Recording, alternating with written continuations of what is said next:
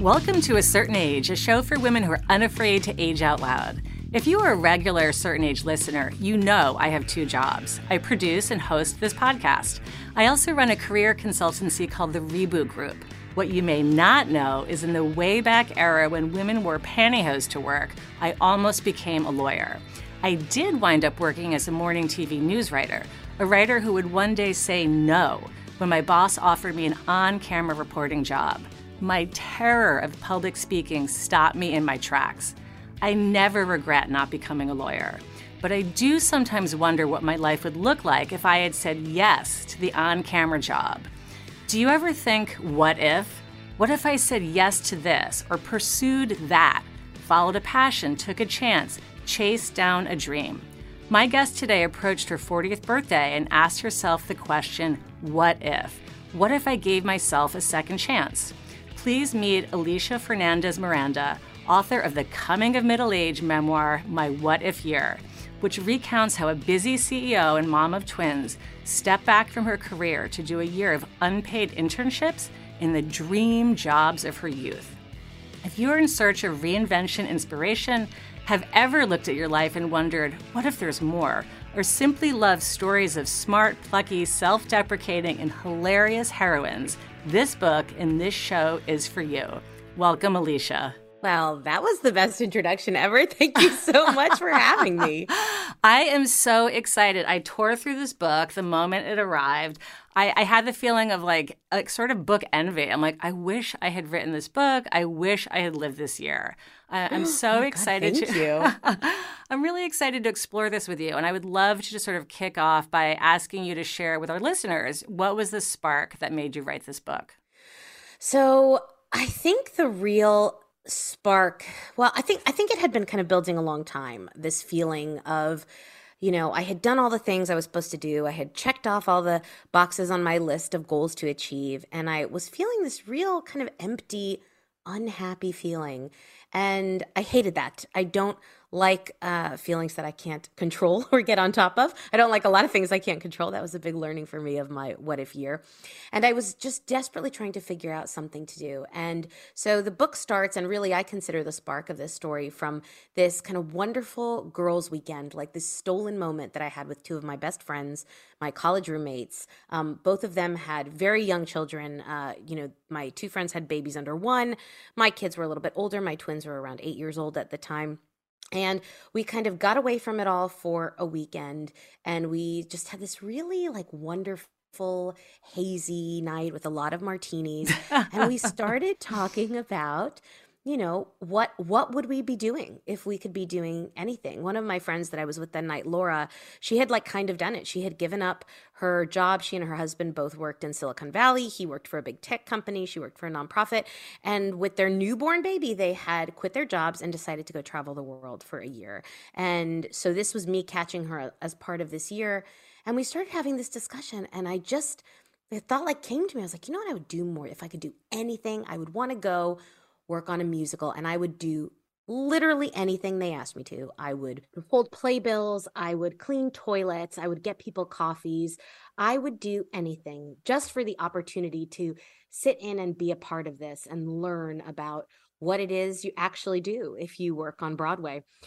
And so this kind of snowballed into this discussion about what are all the jobs we wished we could do and didn't do and you know hoped we still had time to do at some point and we had like more and more martinis and uh eventually made our way to bed and i woke up the next morning with the seed of this idea these internships this idea that i could go back and explore all these things i didn't get a chance to do and as a very offhand comment rebecca my other roommate said yeah you should do it and you should write a book about it and i was like that's ridiculous but then look where I am now. I love it. It sounds like you had uh, the right amount of martinis with the right friends because you came up with this incredible idea. I mean, the book chronicles your four internships Broadway Theater, London Art Gallery, a Scottish luxury hotel, and virtual, you know, fitness studio.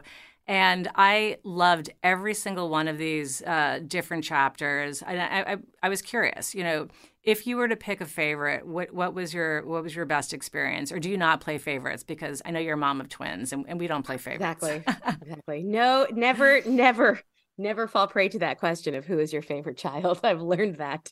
I've learned that in my parenting years. Um, you know, it would be so hard to pick just one because each experience was so unique, was extremely challenging in its own way, but also like just really beautifully magical in this kind of eh, gifted opportunity to go and do these things I never thought I was going to have the chance to do again. I think if I had to pick one child, uh, don't tell the others, you know, Broadway was just, that was like a once in a lifetime experience for me, I think. You know, it was uh, an opportunity that had been set up for me by a friend's dad who reached out to a couple of his friends who were directing shows, one on Broadway and one off Broadway, that were in rehearsals at different stages and kind of the lead up to what they all thought was going to be an eventual spring 2020 opening, which of course didn't end up happening. Um, and they were just so, you know, generous with their time and their knowledge. They were happy to have me come in.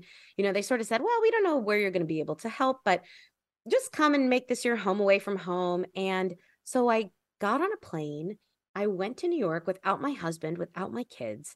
And every day I went and sat in on rehearsals of these two extraordinary musicals. And it was, you know, I, I don't think, I don't think no matter what I go on to do in the future, and I certainly think I have a few more reinventions ahead of me, probably, you know, I don't know that anything will be as incredible as those first few days of sitting in those rehearsals and just thinking, this is, I have always dreamed of this. And now I am here. Obviously, ignoring the fact that there is like an oncoming global pandemic that was just a few short weeks away at the time. If you take all of that out, it was just a completely unforgettable extraordinary experience i loved i absolutely loved that chapter i love your your first day of work when you bump like literally bump into stephen sondheim and you know, it's just um, you're such a gifted writer where I felt like I was in the room with you. Like you really brought it to life, and it was so exciting.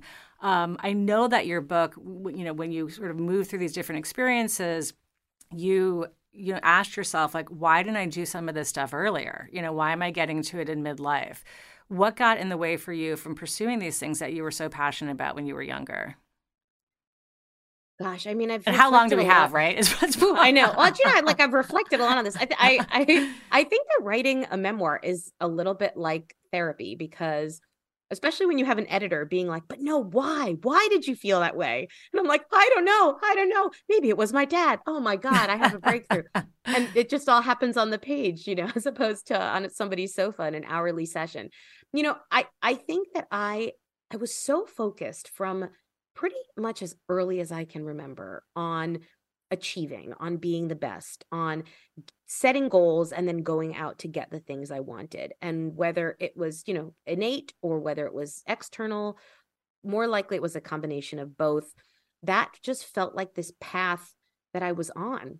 And so some of these things that I had dreamt of doing, like my deep love for musical theater or wanting to be part of the art world, um, you know, the visual arts, you know, I, I think there were periods of time where they felt this is too right brained, this is too creative, this is maybe something I'm not going to be good at. And so I really just need to be focused on the things that are going to help me get to whatever this imagined state was that I thought I needed to be this place of, you know, uh, the top of the mountain. Like, I didn't even know what it meant, but being being uh, on top of everything and feeling like, okay, now I've actually done it. And what I came to realize in the process of getting to that place and then going through this kind of what if year that I had and the experience of then reflecting on it after and writing the book was that uh, you know I had left so much behind in that really dogged pursuit of this one goal that I thought was the goal on paper, the thing that success meant. And all of these other things that I truly, truly loved at different stages of my life were kind of casualties of my pursuit of success. And so I think that was a big reason. I think I had just, you know, I had put everything to the side to chase after this goal. And then I got there and I was like, wait a minute. Is this, this doesn't feel how I, yeah, this doesn't feel how I thought it was going to feel. Is this all, is this all I've got? Like, It I, I, I love that. I mean, I actually, um, Alisha, like flagged a quote that you um, said in the book, which was, "quote over and over again. I heard the same tiny question in my head: Is this it?" It wasn't that I didn't have enough, or even that I didn't have everything I wanted. The problem was I did have everything I wanted, or thought I'd wanted that I'd worked to for so long, and you know, you how to sort of ask yourself, you know, what what what's why am I feeling this sense of dissatisfaction when on paper everything looks amazing? You know, I'm a CEO of a company I started. I went to Harvard. You know, I I you scaled that mountain that you referred to, and you got there, and you're like, I'm not sure if I love this view.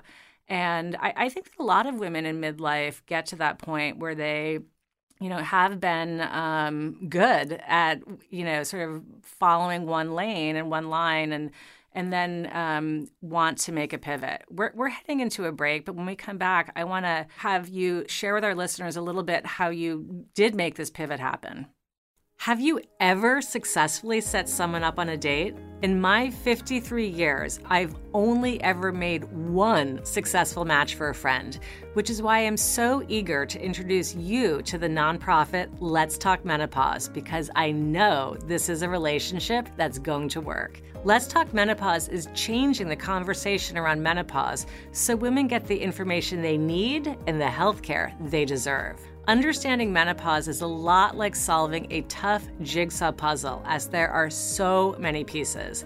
Menopause can have over 34 symptoms insomnia, joint pain, low libido, difficulty sleeping, irritability, mood swings, fatigue, brain fog, painful sex, urinary leaks. It is a long list. Visit their website, letstalkmenopause.org, to find all the tools you need the 101s to understanding the physical and mental menopausal changes, information about their public ad campaigns and advocacy work, a downloadable symptoms checklist to share with your doctor, and so much more. Visit letstalkmenopause.org. Together, we can change the change.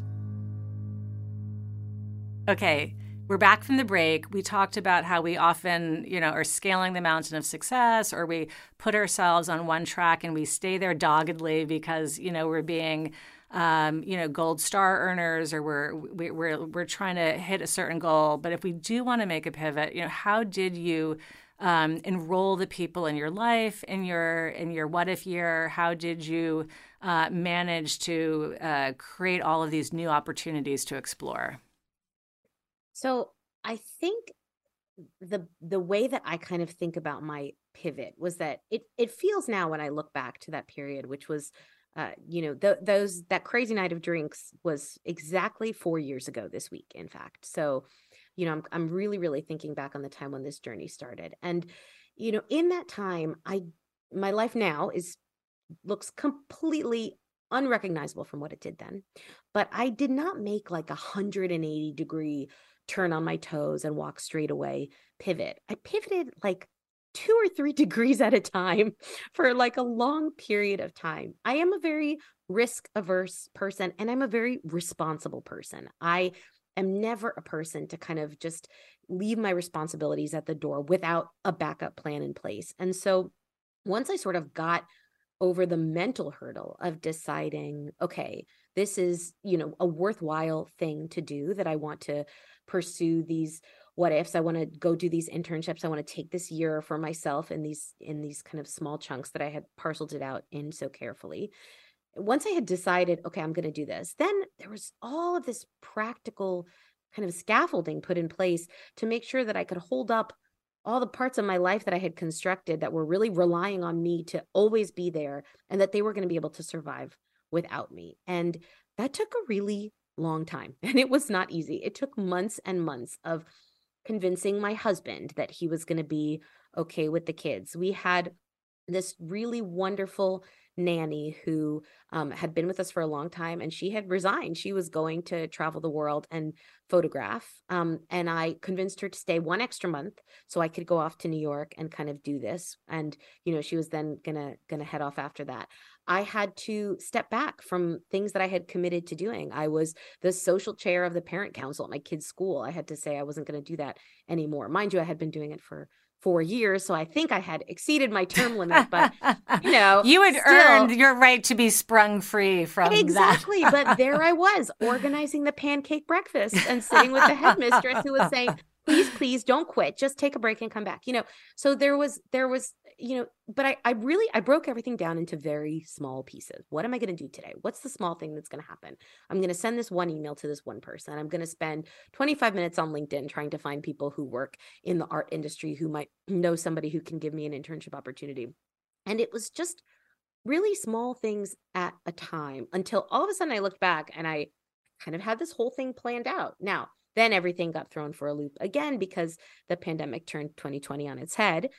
But even when I had to kind of revisit my all of my decisions and go back and say, okay, what am I going to do now? It was the same kind of thing. I'm going to start. I'm going to do three things today that are productive towards this goal. And you know, that is what got me there. I know some people love to leap head first and I've just I've never been one of those people and no matter how many what if years I have, I don't think I'll ever fully be able to be one of those people. So I definitely took like the responsible approach to pivoting, I guess. I love it. And you also, I mean, you put your finger on it too. You were doing all this during the pandemic. So you had to reinvent your reinvention a number of times because, you know, plans and internships went sideways as the world, you know, changed overnight. But I really love that you, um, identified that small steps made made big changes and I love this notion of the 2 to 3% you know, we're not doing like a 180. We're doing like we're moving on a 3% axis today. Because I've had this theme on so many shows. When you have fitness trainers come on or people who've launched companies or who've reinvented relationships and there this notion of small incremental change can add up to big results as long as you're you know persistent about moving yourself forward. And i think that's what something you know, that that makes it so doable. Um, and so I love that you shared that your your your your big amazing year happened um, step by step.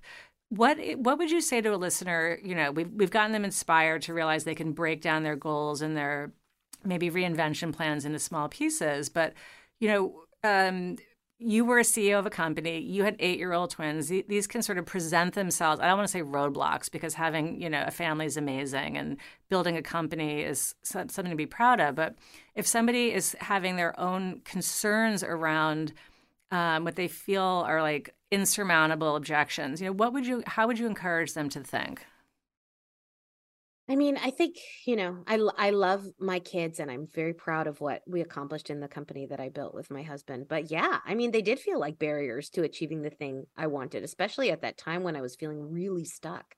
Um, and so I, I completely hear that. I had this really wonderful coach and you don't have to do this with a coach you could do it with a friend and if you're really disciplined you could do it on your own but she really pushed me when i put the word can't into a sentence. She really pushed me to ask why. So if I said, you know, well, I had this idea, but you know, I, I can't, I can't leave the kids for two weeks. And she was like, why? Why can't you leave the kids for two weeks? I said, well, you know, I organize everything. I pack the lunches. I get them to soccer practice and through the after school activities. I'm the one that has the phone numbers of all the babysitters that we, you know, I'm doing all of this. So I, I can't leave them. And then we would really sit there and she would keep pushing me why why can't someone else do that? Why can't your husband help out? Why can't a friend do the pickups for a couple of weeks? Why can't you kind of, you know, why does it have to be you doing all of these things all the time? For a super controlling person like me, that was like a revolutionary question because I had assumed that so much of the life that I had built that I was the only person that could do it. And when I really started to with her guidance ask myself, why do I think I can't do this and how much of that is real and how much of it is imagined you know, I started to strip away the barriers that were in my head.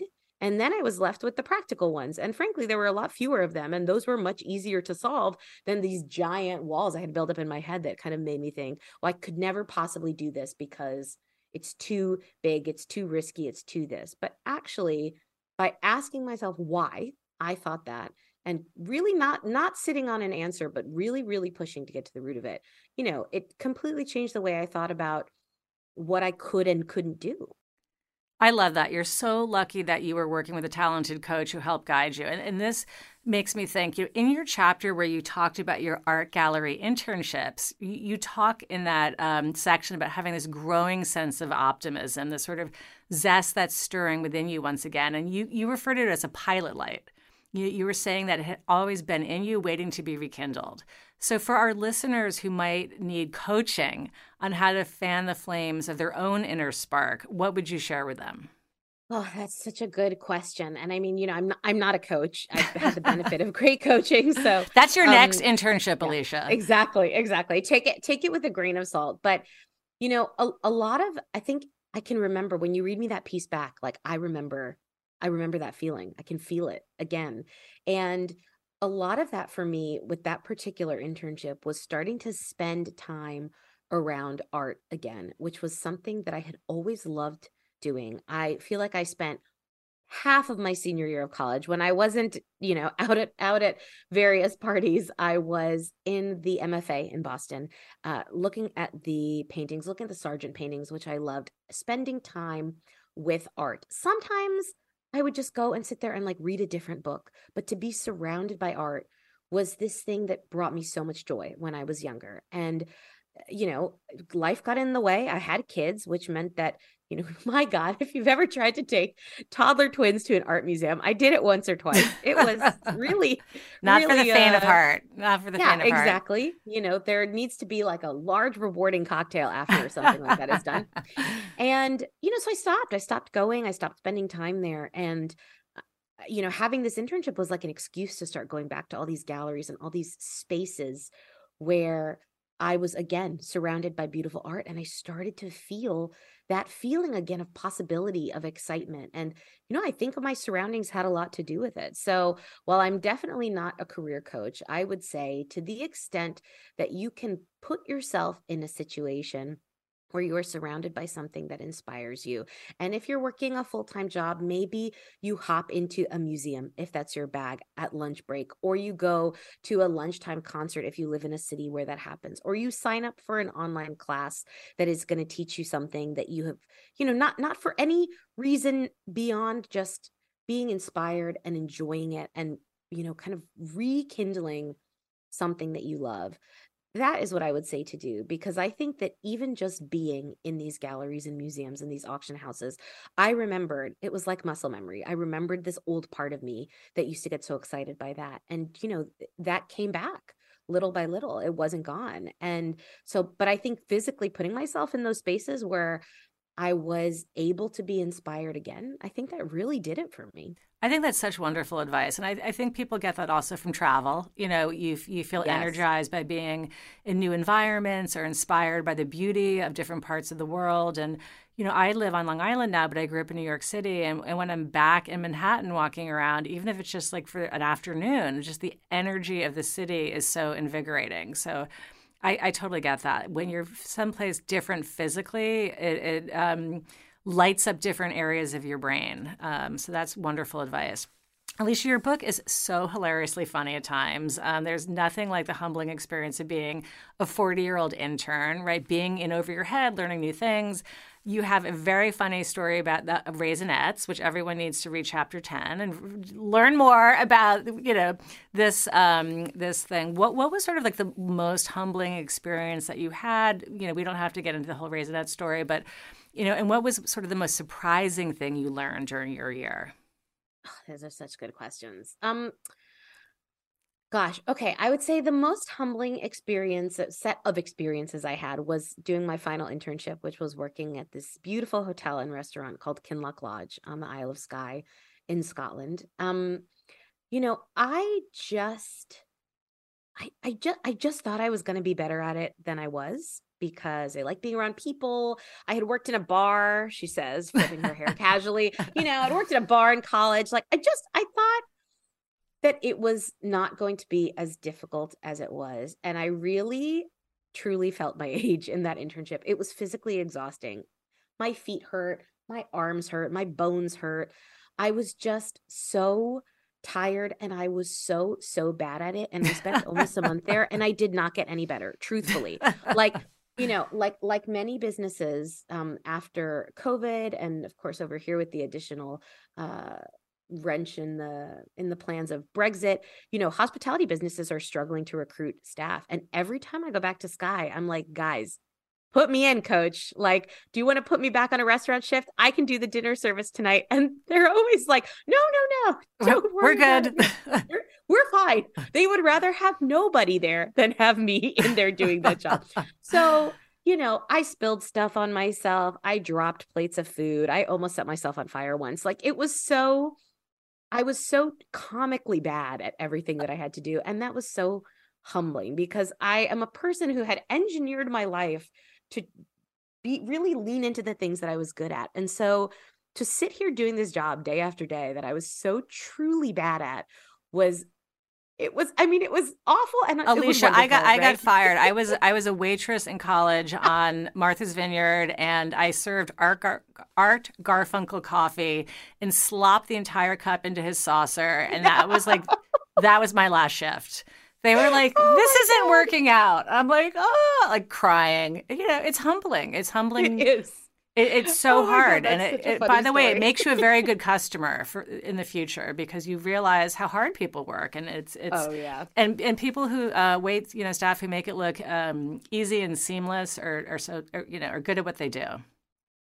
I mean, first of all, that is a hilarious story, and no, they did not fire me. I think because I wasn't getting paid. They couldn't fire me because I was working for free. They probably would have thought about it. But, you know, my gosh, I really did um I really just did so. I, you know, with with love and respect to all of you guys there at Kinloch, because and to everybody that I had to serve. I'm sorry. You thought you were getting a luxury experience.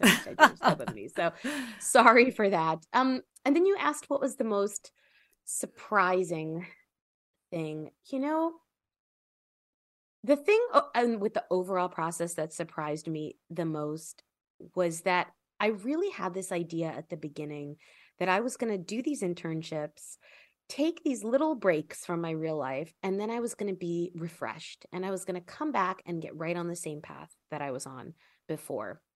And when that didn't happen at the end of the process, when I got through these four internships and I started to realize I don't think I want to go back to how things were before. Mind you, the whole world had also changed. So this idea of going back to a pre-COVID world, you know, at that time seemed impossible. And I I just you know, it was it was eh, maybe it seems silly if you kind of like, you know, if you're reading the book, you can like see it coming, be like, oh, she's definitely not going back to her old life. But that is not how it felt for me at the time. I really was so convinced that this was like a little jolt that I needed and I was going to get right back on the path. And now the path is gone. I'm like completely off-roading in the middle of a forest somewhere, like picking mushrooms on the side. And I never ever would have thought that that was where I would be taking myself professionally. And I love it. It has been such an opportunity to try and I've I've tried things and I've done things that I never imagined I was going to do and I you know and I've been bad at many other things subsequently but my God, I'm having a fantastic time doing it. So that was the biggest surprise. The biggest surprise, I think, was how much I was willing to change things once I got all the way through the process and realized, oh no, look at all these tiny degrees I've gone. I actually have gone 180 degrees. Let's just go. Let's go for it. So what so and, before we head into our speed round, what is that big change? What you know, how is your day-to-day life now so wildly different than it was 4 years ago?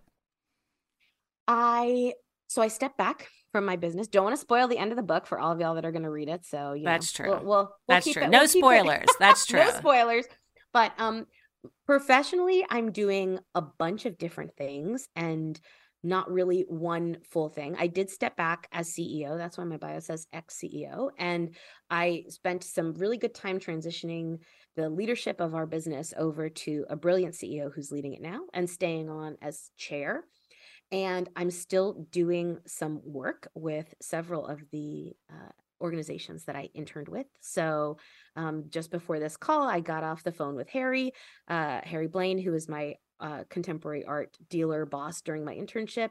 And we were discussing moving this particular uh, Frida Kahlo work from one place to another. And, um, you know, earlier last week, I was helping Isabella from Kinloch Lodge recruit a new general manager because I still help out and do some stuff with them. And I mean, look, I'm on this podcast with you, and that was never something that I thought was going to be part of my future or my journey. And you know, getting to write this book, hear how it resonates with people, meet the people that read it, and and just you know, every everything feels like a surprise. And no two days are the same I love that. I love that. I'm just I'm loving it. I'm loving it all. As you should. This book is such a joy. It was such a treat to read. I like blazed through it because I, I just kept wanting to know what was going to happen next. I I truly loved it. And I think for me the big takeaway is you don't have to know how it's going to end to get started. And it's it sounds like that's that's what's happened for you that you've been put on these new paths and you didn't anticipate those when you began. And and anyone who's listening who's thinking i want something new in my next chapter you know just get going because you, you, will never know where the road's going to take you until you start walking on it. Um, alisha we are moving into our speed round. We always end on this sort of high energy note because i could talk okay. to my guests forever and it's fun to just kind of do these one to two word answers um, so let's do this uh, Whew, right. writing my what if year was exhilarating Nice. If I could have done a fifth internship, it would be in this field Disney World. I hope I never have to do this task for my what if year again. Uh, serving a tray full of drinks to anybody. I feel you on that one. Uh, a surprising skill I acquired during my what if year. A lot of new vocabulary. That's more than two words. That's all right. Interesting. New vocabulary. That's two words. New vocabulary. Yeah, I get that. Like a whole new work jargon. Um, okay, you are now a pro at asking yourself, what if? What is your next what if adventure for 2023? And it doesn't need to be limited to work. Stand up paddleboarding. Ooh, I love it. I love it. But uh, can you do that in Scotland? Is there enough Oh uh, yeah. Warm water. I have a wetsuit. Oh, there's no, there's no warm water. But I have gloves, a hat, boots, a wetsuit. You're and ready. a strong motivation to not fall off because the water is so cold. That's true. That's that's a good core workout. You're like, I'm not hitting that icy cold loch. Exactly. All right. Finally, your one word answer to complete the sentence. As I age, I feel grateful grateful. I love it. This has been such a treat. It was I, I, uh, first of all, I felt like I knew you before we even started this conversation because this book is so wonderful and amazing and I'm excited to spend time with you and I I want you to, you know, direct our listeners to how they can find out more about you and your work in the book. Thank you so much. So, um, I am for my sins on Instagram all the time. Uh, my handle is at Alisha F. Miranda or you can go to my website, which is alishafmiranda.com, and find out all the various internships I might be up to next there. Perfect. I'll put those all in the show notes. This wraps A Certain Age, a show for women who are aging without apology. Join me next Monday when Dr. Kelly Casperson gives us the 101 on midlife sexual health, intimacy, and the science of desire. Thank you for tuning in, spending time, and being a friend of the show. If you learned something new, nodded along, took mental notes, or feel smarter, energized, or more inspired after tuning in, I would love a written review over on Apple Podcasts. Share what you learned and why you tune in because reviews matter. They help other women like you find the show. Special thanks to Michael Mancini, who composed and produced our theme music. See you next time, and until then, age boldly, beauties.